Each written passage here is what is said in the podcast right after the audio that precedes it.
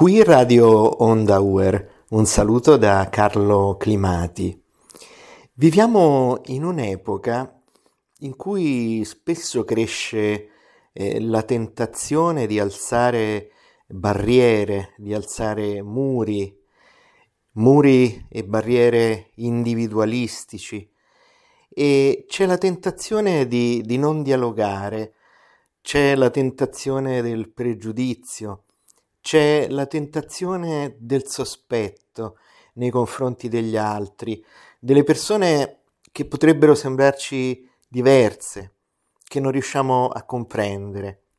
Ecco, in questa trasmissione vorrei utilizzare il messaggio della musica per riflettere sul tema del dialogo, della cultura dell'incontro e dell'accoglienza perché la musica ci può veramente insegnare ad amare. Se noi la prendiamo anche come esempio, se prendiamo alcuni artisti eh, come esempio, artisti che si sono impegnati per diffondere un messaggio di speranza e di dialogo.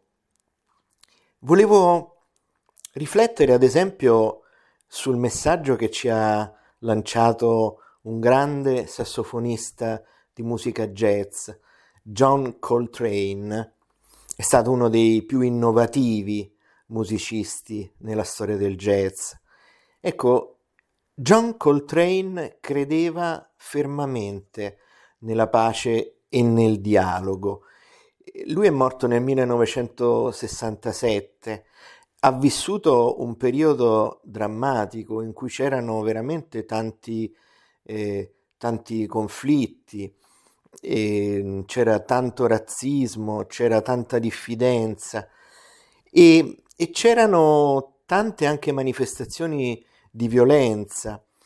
E io amo tantissimo John Coltrane e lo amo soprattutto anche per un brano musicale bellissimo che manifesta tua, tutta, tutta la sua eh, sensibilità è un brano che è stato scritto in seguito ad un grave episodio eh, di violenza avvenuto nel 1963, una domenica mattina. Ci fu un attentato razzista negli Stati Uniti che colpì una chiesa battista nell'Alabama, una chiesa che ospitava la comunità riunita in preghiera. Una esplosione causò numerosi feriti e tolse la vita a quattro bambine. Ecco, Alabama, questo brano musicale di John Coltrane, fu dedicato proprio a questo episodio. Sembra quasi un grido, un grido eh, per ricordarci che cose del genere non devono accadere più. Il sassofono di John Coltrane in questa, in questa melodia eh, così toccante eh, sembra quasi piangere e, e sembra pregare per il riposo eterno delle vittime e sembra proprio dedicato eh, proprio a, ad una speranza, alla speranza che ci possa essere un mondo diverso, senza conflitti, senza diffidenze, senza sospetti.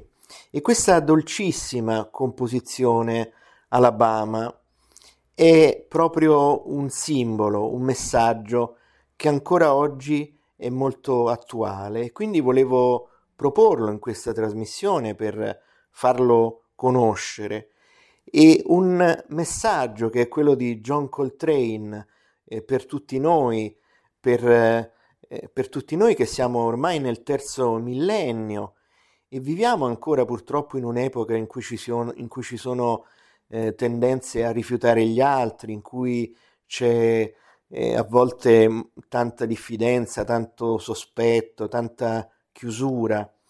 Ecco, ma c'è anche tanta speranza, ci sono tante persone che aprono il loro cuore agli altri. E quindi Alabama, questo brano musicale bellissimo, volei prenderlo proprio come un invito, un invito a valorizzare quel desiderio di fratellanza che è scritto nel cuore di ogni essere umano. Ecco, questo spirito di fratellanza, lo stesso che ha animato eh, gli incontri eh, interreligiosi eh, di Assisi e tante altre occasioni di dialogo che sono fiorite in questa primavera dopo il Concilio Vaticano II. Papa Francesco ci invita a vivere la cultura dell'incontro e, e questo ci fa capire anche che siamo tutti eh, cittadini liberi del mondo, eh, respiriamo tutti nello stesso modo e nello stesso mondo e, siamo consapevoli di appartenere a qualcosa eh, di, di, più grande di un confine eh, culturale, religioso o geografico. Ecco, la vita intera è un dialogo con gli altri nel rispetto della bellezza di ogni diversità. Cerchiamo quindi di eh, scoprire insieme la dimensione comunitaria della nostra esistenza. Episodi come quelli a cui è ispirato il brano musicale di John Coltrane, ecco, fanno parte della storia. La storia non si deve dimenticare e se non ricordiamo la storia non potremo mai comprendere quello che accade oggi, in cui c'è la minaccia di nuove terribili divisioni. Oggi spesso si urla, si grida, eh, è facile conquistare seguaci urlando, creando dei nemici immaginari da odiare, ai quali attribuire tutte le colpe del mondo. E invece no, oggi più che mai abbiamo bisogno di cuori universali per generare i frutti dell'amore e ritrovare una speranza nel domani.